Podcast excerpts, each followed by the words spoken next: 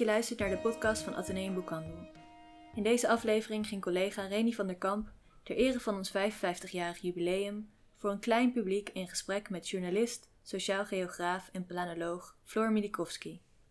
Milikowski's boek Van wie is de stad uit 2018 over de strijd om de Amsterdamse binnenstad werd een bestseller en nu is er Wij zijn de stad over de kracht van buurtgemeenschappen in de buitenwijken van Amsterdam. Milikowski schrijft daarin over een generatie twintigers en dertigers die zich niet neerlegt bij de problemen in hun wijken, die opkomen voor hun gemeenschap en hun plek opeisen. Lukt het hen om maatschappelijke waarden te laten zegevieren over perverse rekenmodellen en vastgeroeste ambtenaren? Luister mee naar dit gesprek, opgenomen in de directeurskamer van Atheneum aan het Spui, waarin je op de achtergrond ook af en toe de stad zelf een beetje hoort meepraten.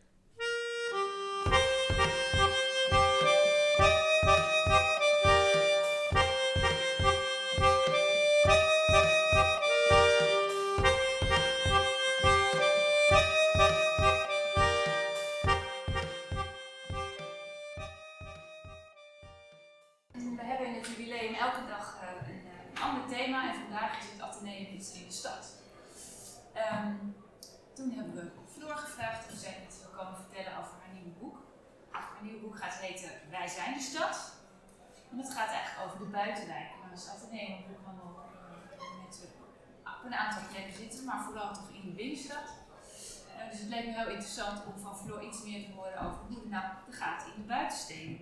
Uh, maar ja, het boek is nog niet uit. Uh, dus uh, gelukkig was er een keer een lezing of een, een, artikel in De Groene. wat sommigen van jullie misschien ook al gelezen hebben. En nou, je vertelde mij dat je nieuwe boek daar wat ja. uitgebreidere ja. versie van is. Het komt in een serie bij, bij uitgeverij Pluim. Um, dus we gaan het over het boek hebben. En ik heb ook aan jullie de vraag, als je iets wil vragen of tussendoor, weet je, doe het gewoon. Dan wordt het alleen maar levendiger van. En uh, twee gesprekken is ook leuk, maar als je denkt, hé, hey, ik vind het ook weten, dan voel je alsjeblieft vrij om, uh, om iets te zeggen. Eerst maar eens even over de titel van het boek. Het vorige boek heette Van wie is de stad? Mm -hmm. En in het nieuwe boek heet Wij zijn de stad. Ja. ja. Ja. je daar een beetje over uitweiden? Ja, nou, er zat natuurlijk nog eentje tussen, een klein wat verder uithoeken, ja. dat is weer een hele andere titel.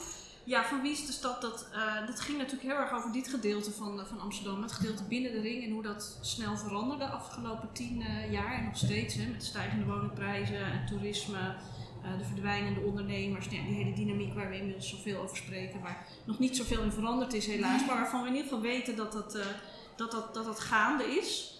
Um, nou ja, en je had daar, ik, wat ik daar heel erg in beschrijf, is die, die toenemende macht van, nou ja, van het grote geld. Hè, en, en die grote internationale systemen waar je als stad enigszins speelbal van bent geworden. Dus vandaar de vraag heel erg van wie is de stad?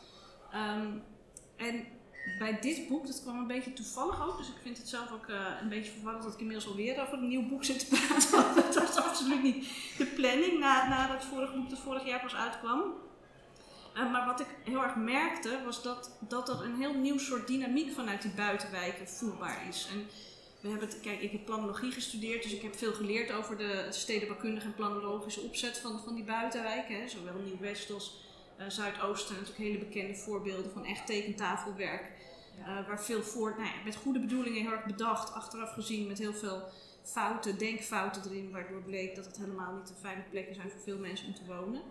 Um, die modernistische bouwstijl. Um, maar wat je, dus daar had ik, heb ik natuurlijk veel over geschreven en over gezegd. Nou, we weten natuurlijk heel veel over de problemen die in de buitenwijken spelen. Hè, met de armoede, met, met, werkloosheid, met achterstanden. Met uh, nou ja, veel groepen die, die het moeilijk hebben, die buiten de boot vallen. Um, maar wat ik ineens merkte, was dat er een nieuw verhaal eigenlijk speelde. Namelijk een hoogopgeleide groep jonge, uh, nou, twintigers, dertigers uit die, uit die wijken die heel erg zijn plek opeist. Um, en die zich niet neerlegt bij dat hele, nou ja, dat verhaal van inderdaad die, ja, die problemen erwijken. Maar die laten zien, wij hebben gewoon hier, wij hebben hier ons leven, wij hebben hier onze gemeenschappen, wij hebben dromen en ambities. Wij eisen die plek eigenlijk op, die eigenen we ons toe. En die verzetten zich ook heel nadrukkelijk tegen dat uh, gentrificatieproces, dat daar nu ook uh, begint plaats te vinden. Ja. En Massi Hoetak, die zit niet in mijn boek, die is daar natuurlijk een, een symbool van geworden met zijn verdedig Noord. Uh, dus Noord zit helemaal niet in dit boekje, maar wel Zuidoosten en Nieuw-West. Dus het gaat heel erg over, over die, die emanciperende migrantengroepen, die jongere generaties, daarin veel bi, nee, met die biculturele identiteit. Ehm, en hoe die echt hun plek in, in deze stad opeisen. En dus ook voor nieuw elan in die buitenwijken zorgen. Ja. En denk je ehm, dat dat iets is wat in die buitenwijken is en zal blijven? Of denk je dat dat ook als een soort olievlek door de hele stad zal gaan?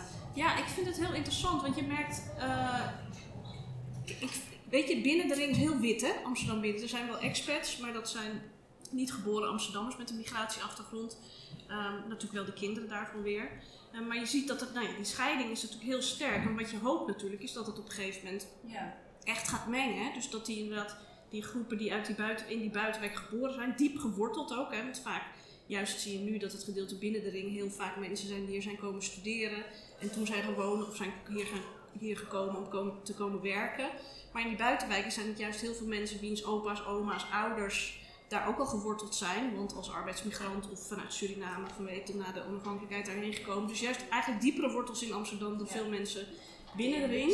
Ja. En je hoopt dat dat inderdaad op een gegeven moment meer gaat mengen. En ik vind in die zin eh, het Amsterdam Museum bijvoorbeeld met een aantal projecten speelt daar een heel mooie rol in. In dat die heel erg bewust bezig zijn met inderdaad eh, ja, mensen met ideeën, ambitie, visie, kennis, creativiteit van die buitenwijken naar die stad echt te halen. En hun ook te vragen, help mee het verhaal van die stad vertellen. En ik denk dat je een aantal, het is ook nog in die zin, het is echt nog een voorhoede en een tipje van de ijsberg. Uh, maar ik, je ziet daar wel al een echt verandering in waarvan ik denk dat het een voorloper kan zijn voor een veel gemengdere stad uh, in de toekomst. Ja. ja. ja, want een van de dingen, dat vond ik interessant, van iemand zei tegen jou, eigenlijk is het, is het, jij bent eigenlijk een soort aan het wandelen door de stad in dat boek. Dus je, je bent met mensen door de buurt aan het wandelen en dan komen er verhalen los over een plek of over een, een, een initiatief.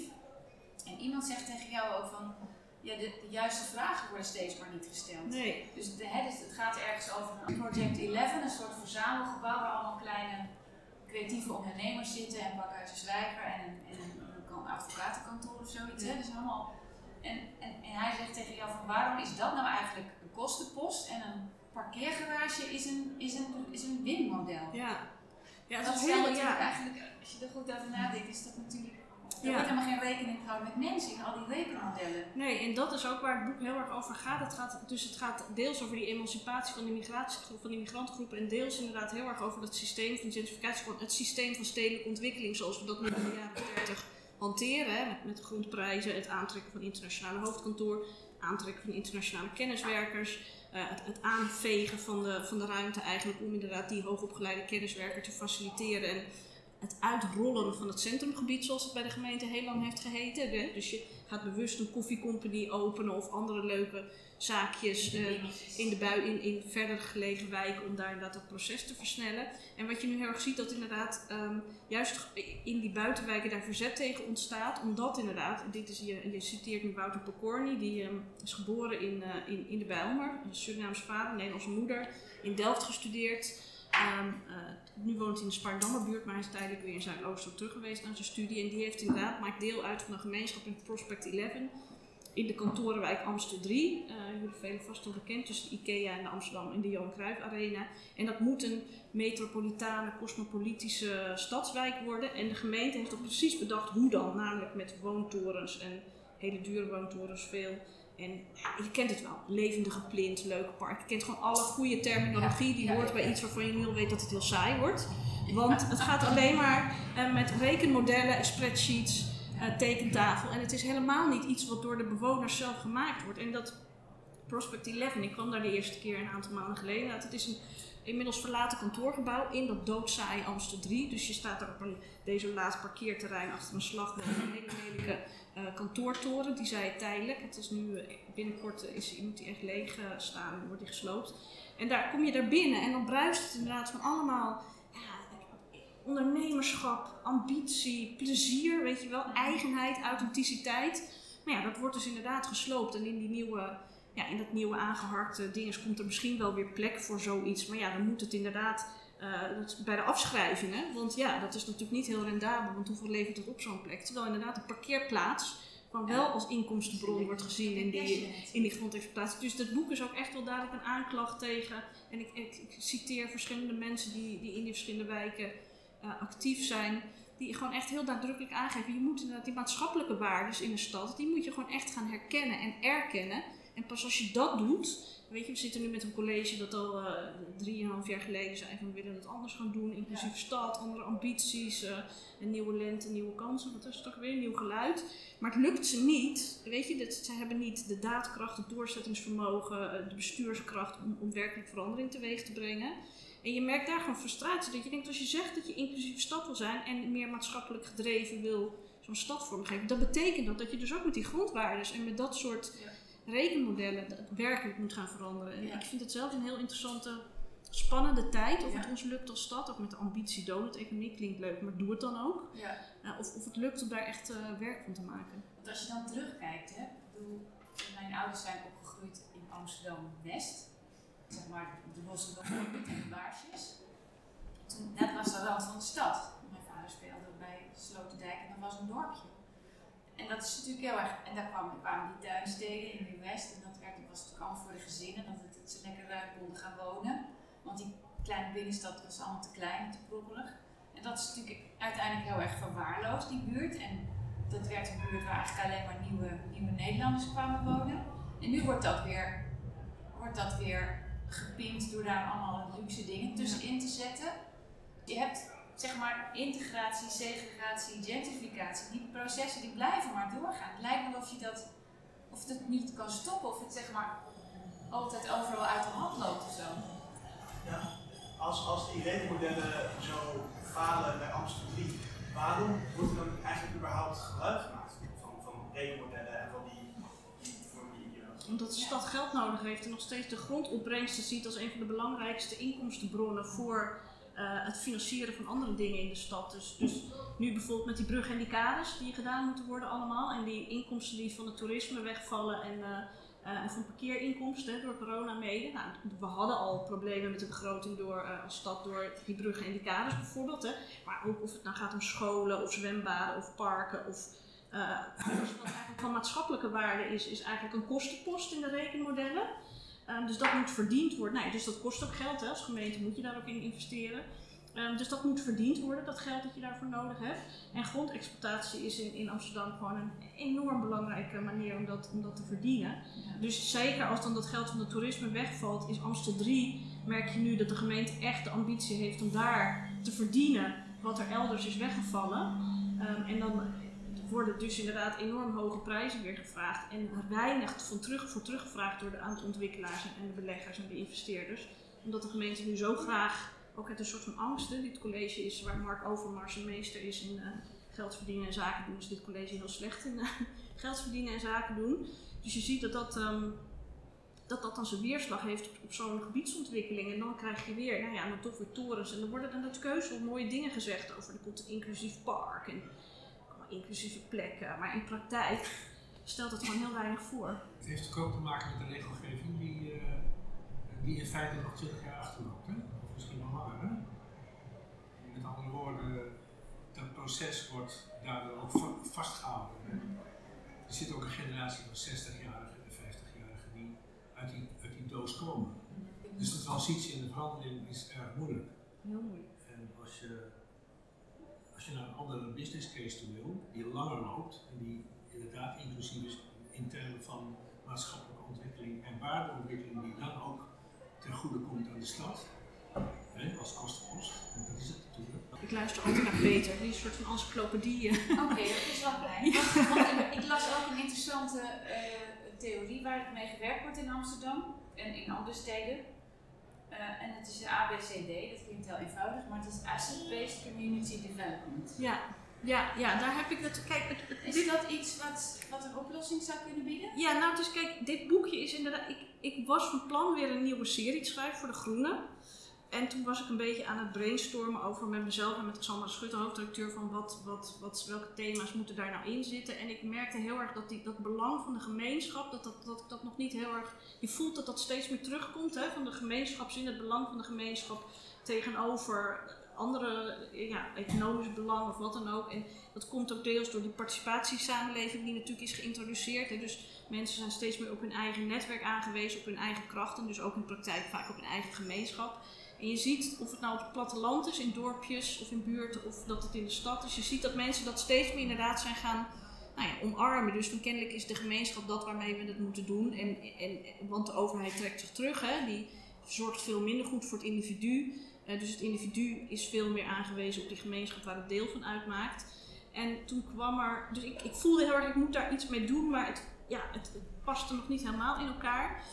En toen kwam er een boekje uit van uh, uh, Landelijk Steun tot Actieve Bewoners, LSA Bewoners, um, over de Asset-Based Community Development inderdaad. Um, waarin zij een, een al een bestaand, lang bestaand Amerikaans model. Um, ja, dat is al uit 1980 of zo. Ja, en, en, dat, en dat had weer, weer veel langere achtergrond daarvoor, helemaal tot aan de jaren 40, 50. Waar inderdaad juist in verwaarloosde buurten, uh, het begon in, in Chicago en uh, in, in, in, enorme achterstandsgebieden in de jaren 50 al, jaren 50, 60, waar, nou ja, waar de overheid zich gewoon niet liet zien hè, en de mensen eigenlijk aan hun lot overliet. En waar toen uh, communitywerkers, welzijnswerkers, aan de slag zijn gegaan om daar te proberen gemeenschapszin te creëren op basis waarvan weer nieuwe, nieuw welzijn, welvaart, uh, nou ja, betere toekomstperspectieven ontstonden. Omdat in een soort van wild westgebied allemaal netwerken ontstonden, vertrouwen ontstond, um, ontwikkelingsmogelijkheden daardoor ontstonden, waardoor een enorm achterstandswijk veranderde in een best wel goede, uh, nee, het was nog wel een arme wijk, maar wel een goede arme wijk, fijne plek om te wonen verder. En, en dat is in de loop der jaren heeft zich dat doorontwikkeld. En dat gaat heel erg uit van, je moet de kracht van de gemeenschap echt gebruiken en herkennen. Hè? Dus, dus, dus uh, het, het, talent dat niet in, of, of de waardes en de krachten die niet economisch vaak in onze modellen terugkomen. Hè? Zorg, onbetaald werk, zorg voor elkaar, uh, energienetwerken, nou ja, wat dan ook. Alles wat aanwezig is, maar wat we niet inderdaad, die, die modellen die we al 20 jaar hanteren of 30 jaar hanteren, herkend wordt. Die moet je wel herkennen en omarmen en dus stimuleren.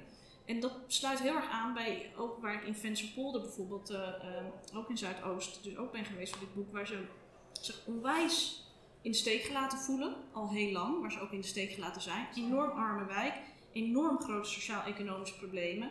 Daar heeft de overheid het gewoon eigenlijk af laten weten. Die zijn, die zijn er gewoon niet geweest toen ze er moeten zijn. Daar zijn toen zo dus allemaal informele netwerken ontstaan. Mensen uit de gemeenschap die zelf dingen zijn op gaan tuigen en opzetten. Of het nou uh, jongerenwerk is, of zorgnetwerk, of dus een moestuin, bloeien en groei van Anna Corentin Koumi. Dat is toch dat... documentaire over Ja, een hele mooie documentaire. Ja, het is zo Echt heel mooi inderdaad. Een onwijs mooi project om die vrouwen daar die echt zwaar bestaan hebben, om daar een oase van rust en tijd en, en warmte te geven waar ze gewoon hun dingetje te kunnen doen. Ja. En die hebben nu zoiets van, nu komt er ineens weer geld los, hè, want, want gentrificatieprocessen, dus er komt ineens geld voor Zuidoost. En die zeggen nu, dus nu komt er ineens een ontwikkeling, die maait eigenlijk over ons werk heen, die erkent ons werk niet, die erkent niet de kracht die er in onze gemeenschap is, de rijkdom die we hebben, maar die kijkt, ziet ons als achterstandsmensen die je misschien kan helpen door er weer hoogopgeleide, goed verdienende mensen tussen te zetten. Terwijl alle, uh, het verleden heeft uitgewezen dat het zo simpel niet werkt. Daar moet er echt meer voor nodig. Dus die zeggen nu, als er dan toch geld vrijkomt, ah, geef het dan aan ons. Want wij weten wat deze wijk in deze gemeenschap nodig heeft. Wij zetten al onze schouders hieronder jarenlang. Dus wij willen gewoon serieus genomen worden. En juist omdat je nu ook in Zuidoost en in uh, Nieuw-West ook zo'n masterplan hebt vanuit de gemeente. En dat komt nu ook in Noord is het heel interessant. Want durft de gemeente het aan om echt met die gemeenschappen Ja. in gesprek te gaan en te gaan samenwerken? Of vinden ze het toch, zoals meestal het geval is, te eng en wordt het een beetje meepraten, maar ondertussen bepaald stoken wat er gebeurt? Dat, uh, dat moet, ja. Ja. Welke rol hebben de corporaties daarin? Hm. Wat zouden ze moeten doen? Ja, dat verschilt heel erg, maar die zitten natuurlijk gevangen hè, met zo weinig mogen nog maar. Dus je merkt dat die corporaties, doordat ze niet meer hun maatschappelijke taken, of tenminste veel niet meer mogen doen, weet je, bijvoorbeeld buurthuizen die ze niet meer mochten exploiteren, die wilden dan wel, maar wisten het niet of twijfelden of ze het mogen. En die willen ook wel goede bedoelingen, maar zeggen of we hebben de middelen niet, of de financiën niet, of we hebben de vrijheid en de ruimte niet. komt ze niet tegen. Nou, bij, in, eh, in de Jacob Geelbuurt in Slotervaart heb ik wel echt begrepen dat daar is een tijdelijk Jacob Geel museum ingericht om, om de verdwijnende gemeenschap van een flat die gesloopt is, inmiddels gesloopt zou worden, eh, om die gemeenschap in kaart te brengen of te laten zien, een gezicht te geven. En daar heeft toen eh, de Alliantie echt, is echt betrokken geweest. En wat ik ook, als ik corporaties spreek, er is echt een goede wil om, die maatschappelijke betrokkenheid zit best nog diep, vind ik, bij die corporaties. Maar ze zijn zo een beetje ontheemd geraakt en onthand geraakt omdat ze niet meer mochten doen wat ze eerst wel mochten doen. eh, dat het heel erg zoeken is, vind ik. En ze zijn niet veel aanwezig nog. Je hoopt dat ze op een gegeven moment weer meer Ja. die rol. eh, Dus bij die, bij die activiteiten van bewoners ontbreken er heel, ja, ja, is wel iemand een beetje, maar niet... eh, Terwijl daar eigenlijk een goede aansluiting zou kunnen Zeker. Ja. Is er eigenlijk iemand die in, in de, randsta- de rand van de stad woont? Ben jullie iemand die in Venspolder, Zuidoost, uh, Tuinstad uh, woont? Nee. nee. Jammer nou. Het was wel leuk geweest als ze... Nou, want wat ik zelf heel leuk vind, kijk, ik ben ook ik ben in de Watergasmeer opgegroeid. Heb toen een tijdje, eh, toen ik studeerde en eh, jonger was, hebben we in Oud-West een tijd geweest, gewoond. En nu woon ik alweer zes jaar in de Watergasmeer. Dus weet je, ik ben ook in eh, eh, eh, dit- gedeelte van de stad opgegroeid en kende die tuinsteden, of die buitenwijken relatief slecht. Nou ja, wel als, ik weet je, je komt er wel eens, maar niet heel vaak. En ik vond het dus heel erg hoopgevend dat ondanks natuurlijk die enorme achterstanden en problemen die er wel degelijk zijn, dat er dus een enorme nieuwe dynamiek ontstaat, waardoor deze stad ook weer, weet je, dit gedeelte is natuurlijk best wel doodgeslagen en verzadigd. En weet je, hoeveel ruimte is er nog gewoon voor, voor nieuwe dynamiek, voor vernieuwing, voor maatschappelijke, culturele vernieuwing, voor dat wat een stad altijd nodig Hoeveel heeft. echte Amsterdammers, althans Amsterdammers die er wonen, komen nog in het centrum. Ook dat. Ja, dus, dat, dus, dat was heel erg terug, dat merkten wij ook niet. Was echt een man, niet meer eh, in de stad hoor, het is te druk. Door corona is natuurlijk de hele stad stilgevallen en daarnaast, je merkt wel dat mensen nu wel weer een beetje de stad inkomen, omdat, omdat het nu toch nog steeds ietsje rustiger is. Dat is natuurlijk zeker een punt, ja. Je had het in begin even over de jeugd in in hè, die eh, de ruimte zelf gaat claimen. Is, het, is dat een proces wat misschien, kijk, vroeger woonden mensen in slechte wijken omdat ze een laag inkomen hadden, dus eigenlijk arm waren. Eh, Maar inmiddels is de jeugd, die misschien daar opgegroeid is, hebben gestudeerd, hè, Mhm. hebben een HBO-opleiding. of Leo. Ze zijn eigenlijk niet arm, maar ze kunnen geen huis betalen. Dus En er is een veel sterker, vaak, of het nou meer het Marokkaans of Surinaams of Turks, je ziet dat daar veel meer die familiecultuur en dat gemeenschapsgevoel. Dus je merkt dat jongeren meer geneigd zijn te blijven wonen in de buurt. En wat je zegt, ze hebben- kunnen geen kant op. Nee, Dat is ook heel dus- veel het dus- geval. Dus zij zijn eigenlijk een generatie die gaat vechten daar voor het behoud van hun leven. Ja. En ze zijn goed opgeleid. Dus dat is wel een hele, dat is een totaal andere soort eh, bewoner dan we daarvoor in die wijk hadden. Ja, zeker. En dat vind ik ook wel, ik maak in, de, in het voorwoord ook een, een vergelijking enigszins, en dat weet je, het is een beetje vergezocht, maar soms moet je dat doen.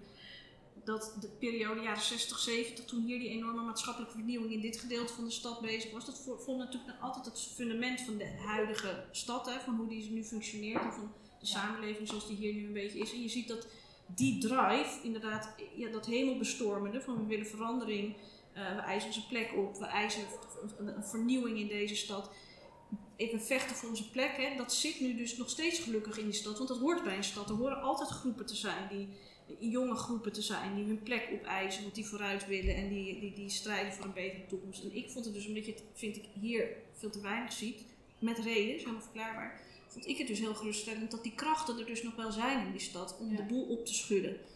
En, en, en voor wezenlijke verandering te zorgen. Ja. Maar, want mag ik vragen hoe jij dat ziet? Maar, want ik, ik zie dat dus niet zo, dat zij hun eigen plek opeisen.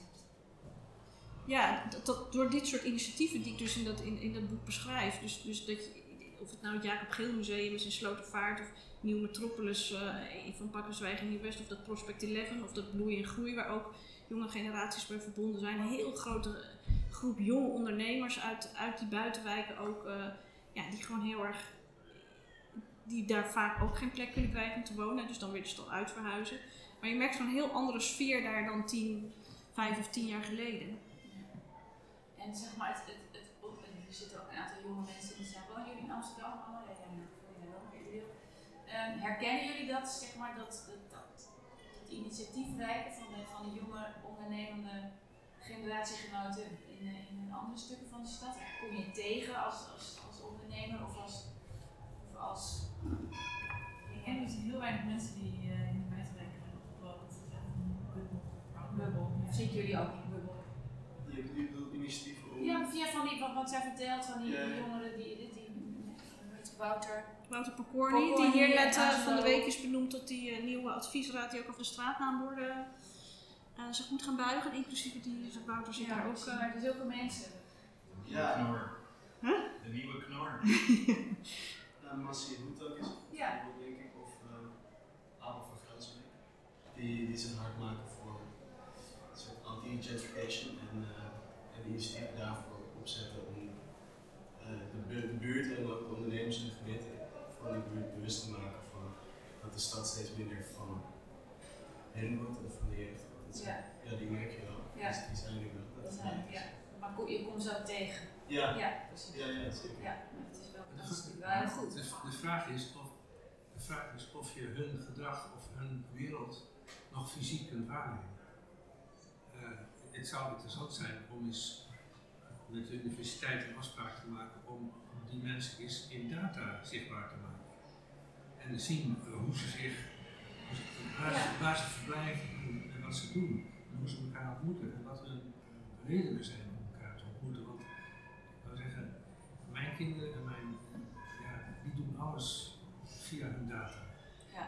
dat is- Is dat wat Nicky Paul heeft gedaan met het Wellbeing Dashboard? Nou, dat, was eigenlijk, dat is eigenlijk eh, inderdaad een samenwerking tussen de Universiteit van Amsterdam en, en die Venture de community en, en, en de gemeente ook, die dus inderdaad in kaart willen brengen de maatschappelijke waarde die door die gemeenschap in Venture zelf wordt eh, gedefinieerd. Ja. Eh, dus het is inderdaad een index te creëren waarin inderdaad de gemeenschap zelf eigenaarschap heeft over die data om in beeld te brengen wat is de well-being, dus het welzijn, hoe staat het ervoor met het welzijn eh, van die gemeenschap en van die buurt. Dat is natuurlijk ook heel erg met data, maar wel ik denk een ander type data dan, eh, dan, dan Peter. Want ik vind het wel inderdaad interessant. Jij zegt hoe, hoe zie je het? En jij zegt, nou ja, misschien kan je het fysiek niet meer zien. Die kantoortoren van Prospect 11 inderdaad bijvoorbeeld. Als ik er langs was gekomen, ik had nooit gezien dat daar iets gaande was. En het is in die zin ook het verraderlijke van zowel eh, de Bijlmer, van Zuidoost het algemeen zeker de Bijlmer en nou, ja, zoiets als Amsterdam 3, maar ook ehm, Nieuw-West. Die modernistische bouwstijl is heel gesloten. En dat betekent ook dat heel veel, veel meer eh, onzichtbaar plaatsvindt. Ehm, en, en, en je soms iets beter moet zoeken. En het dan dus ook verrassender is als je het vindt. En ik denk dat het nu nog relatief onzichtbaar is voor veel mensen. Maar dat dat de komende jaren verwacht ik echt een... Marcie Hoetak is daar natuurlijk inderdaad een voorbeeld van. Dat dat wel echt eh, gaat veranderen. Ehm, en, en wat ik ook heel erg met het boek hoop te bereiken... is dat die gemeente, waarvan je weet dat die soms wel de dingen anders wil doen... maar niet zo goed weet hoe. En bovendien algeheel wantrouwen heeft jegens bewoners die de dingen anders willen. Want dat verstoort het proces. En die gemeenschappen die verandering willen en die echt wel bereid zijn om met de gemeente in gesprek te gaan. Maar dat vindt elkaar niet. En dat is ook wat je in het begin zei, Wouter Pokorny, die zei, de echte vragen worden niet gesteld. Hè? En de- zo'n weet je, participatietraject of, of, of zo'n samenwerkingstraject tussen de gemeente en zoiets als Prospect 11, dat gaat vaak heel snel. Die ambtenaren gaan heel vaak gewoon meer op de pragmatische van hoe gaan we dat doen en wat gaan we doen en wie gaan we bereiken. Wat zijn de doelstellingen, vinkje, vinkje, vinkje. Dat ook, ja, zo zijn ze ja, gegroeid Ja. in die functie. Hè? En hij zegt, ik wil gewoon wezenlijke vragen. Wat ambiëren, wat willen we met dit gebied? Weet je, wat voor mensen, wat, zijn de waarden waarop we sturen? Wat zijn de werkelijke ambities? En dat moet je bij elkaar zien te brengen op een of andere manier. Dat is heel ingewikkeld en dat is niet een proces wat van, een, van de een op de andere dag. Maar je merkt wel de wil van beide partijen. En als dit boek iets daarin kan bijdragen, dat die ambtenaren iets meer begrijpen de positie van die mensen in die gemeenschap met wie ze in gesprek zijn, dan denk ik dat je al ja, dat begrip, dat zichtbaar zijn van met wie heb je nou eigenlijk te maken, dat is denk ik wel heel. eh, En ik hoorde van Wouter aan de hand van dat artikel dat ik dus al in de Groene had, dat hij aan de, aan de aanleiding daarvan voor het eerst met een aantal ambtenaren waar hij mee samenwerkt, een werkelijk gesprek had gehad over gentrificatie en wat versta jij eronder en wat verstaan wij eronder. En dat denk ik, die hele fundamentele gesprekken over waar willen we met deze stad naartoe, wat zijn de waarden en de, en de, en de, en de doelstellingen op basis waarvan we hem willen vormgeven, eh, dat dat de komende tijd heel, eh, ja, heel belangrijk en eh, Denk je dat spannend gaat worden. de lokale overheid zich er eigenlijk helemaal niet mee moet bemoeien? Nou, soms natuurlijk niet, ja. dat een beetje in je Ja, nee, dat is natuurlijk soms, ja. Dus ik vraag me nu af, waarom, bemoeien die ambtenaren zich daarmee? Of gaat het alleen om geld? Ja. Geef ze een potje geld. Het gaat om geld en, die doelstelling bouwen, bouwen, bouwen. Ja, dus je, dus je krijgt bij dat geld krijg je de ambtenaren erbij, Ja. Ja, ja, ja, dat is het pakket. Ja. Je kan niet voor het een of het ander kiezen. Nee, dat ja, is- dus maar dat is- want, zo, zit, zo zit natuurlijk de hele democratisering in Amsterdam al, nu ook al in elkaar. Ja. Dus dat je geen macht uit handen durft te geven. Nee, en dat zie je natuurlijk iemand als Rutger Groot-Wassink, die Ja. natuurlijk wel daar zijn mond vol van heeft. Hè? En zeker in zijn campagnetijd is het natuurlijk super jammer dat hij wethouder is geworden en niet gewoon, vind ik, in de raad is blijven zitten als, als het, het, het gezicht of het verhaal van, van, eh, van, eh, van de gemeente, van dit college. Maar hij wil dan wel en hij heeft dan van die niche-projectjes, weet hij wel, daar durft hij het wel om het inderdaad uit handen te geven. Maar ze durven het nog niet, eh, ja, dat Fearless City en ook inderdaad dat, eh, dat Venture Polder, dat heeft hij wel omarmd. En ook eh Bijl, maar in, in de, de, de Gold, hoe heet het? Land Community Trust, Land Trust Community, om een andere manier van daar inderdaad waarde eh, beheer eh, van de grond daar. Dus, dus er wordt wel zo'n beetje voorzichtig mee, maar op grote schaal durven ze het gewoon nog niet inderdaad. En het is zeker die ant. Ik merk dan ook dat sommige wethouders willen wel. En dat vertelde Rutte Groot was ik me ook op een wel. En, en Marjolein Moorman. Maar die ambtenaren die zitten zo in die groef. Die zitten gewoon zo. Die zitten vast. En die durven gewoon echt niet anders te denken. Want die denken straks maak ik een fout en het gaat mis. En ik heb toch in mijn dingetje staan dat het zo moet. En dat is echt om dat hele apparaat ik Ja. was laatst ergens, een discoursverandering duurt tien jaar ongeveer. Nou, ik denk dat we misschien halverwege zitten, want het besef is er wel. Maar om dat apparaat echt te laten veranderen en ruimte te laten geven aan de ontwikkeling die de stad nodig heeft en, die, en, en die, die gemeenschappen die die stad van nieuw elan kunnen voorzien. Ja, Maar zeg je dan eigenlijk ook dat dat bouwen in dat Amstel 3 niet nodig is? Dat geld heeft Amsterdam wel nodig. Hoe verhoudt zich dat dan? Ja, dat is dus een heel ingewikkeld gesprek dat je aan moet inderdaad. Van waar heb je dat geld voor nodig? Hè? Nou, brug en kaders lijkt me best wel relevant.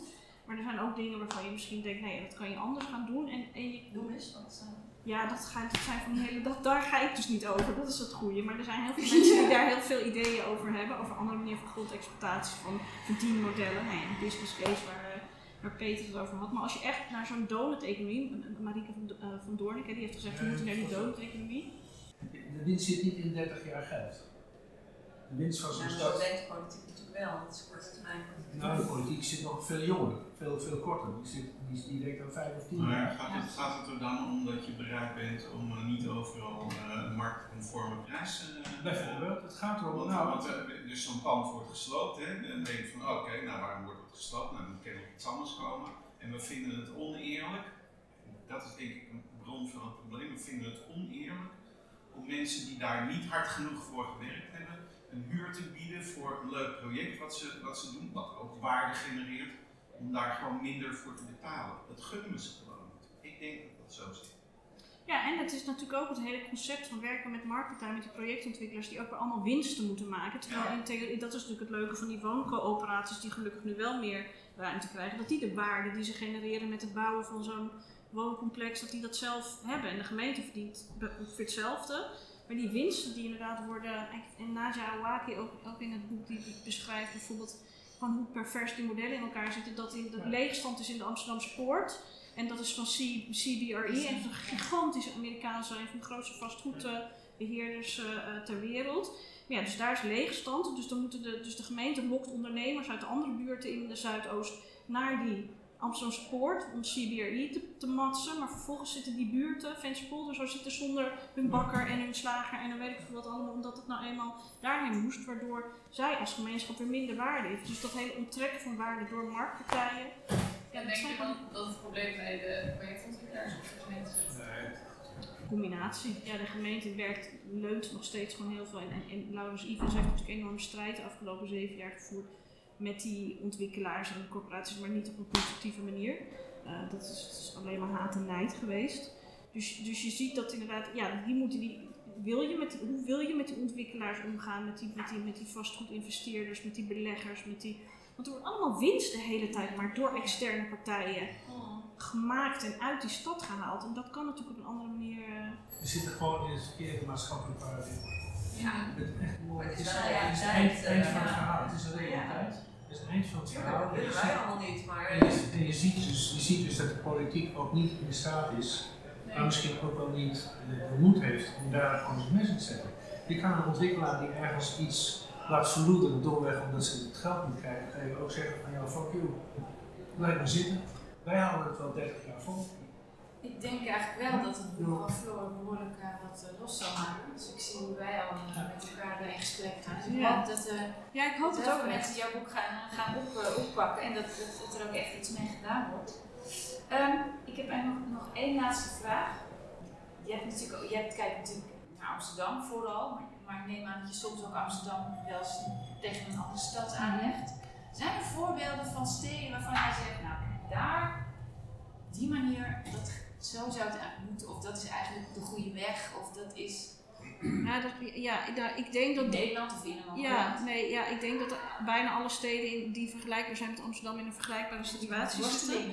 Ja. En ik vond het heel mooi, ik weet niet wie, wie in the Heights de film heeft gezien, eh, heel mooi over Washington Heights. Die is voor, in het begin van de zomer verschenen, die over nou ja, precies zo'n migrant, migra- migrantengemeenschap in Washington Heights die bedreigd wordt door dat proces van gentrification. En een heel mooie, optimistische film over de rijkdom van die gemeenschap en hun strijd tegen dat proces, maar ook een bepaalde acceptatie van dat hoort erbij en wij vinden onze plek op een andere manier wel.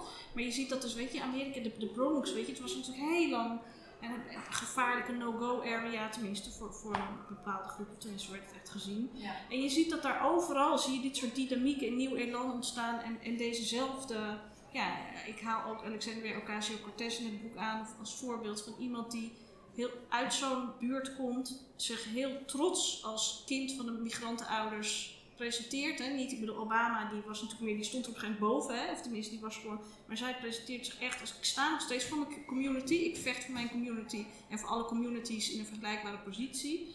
Ehm, en ik denk dat die ontwikkeling in heel veel steden nu gaande is en dat dat gewoon echt een, nou, echt wel een revolutionaire. Ontwikkeling is die de komende decennia, denk ik, wel de, de, bepalend zal zijn deels voor de ontwikkeling van de steden. Ja. Ik denk dat het veel, veel gekleurder, diverser, rijker en, en, en weer positiever wordt. En ik weet dat heel veel mensen denken, we gaan met z'n allen, maar ik, je, voelt, je voelt een kantelpunt en je Ja. voelt het verzet, weet je, dat woonprotest nu. Ik schreef tien jaar geleden voor het eerst over die, eh, die, die vastgoedontwikkeling en zo. En toen was het nog, nou ja, het valt gewoon wel mee. En D66 nam het überhaupt niet serieus, de VVD natuurlijk sowieso niet. PvdA, GroenLinks, die zaten daar een beetje. En als je ziet nu hoe breed het omarmd is dat dit onwenselijk is en anders moet. En dan is het nog zoeken naar hoe gaan we dat dan doen. Ja. Maar het erkennen en het protest en het verzet is echt wat begin. Mooie ontwikkeling. Floor, heel erg bedankt Graag gedaan. dat je hier was om over je boek te vertellen.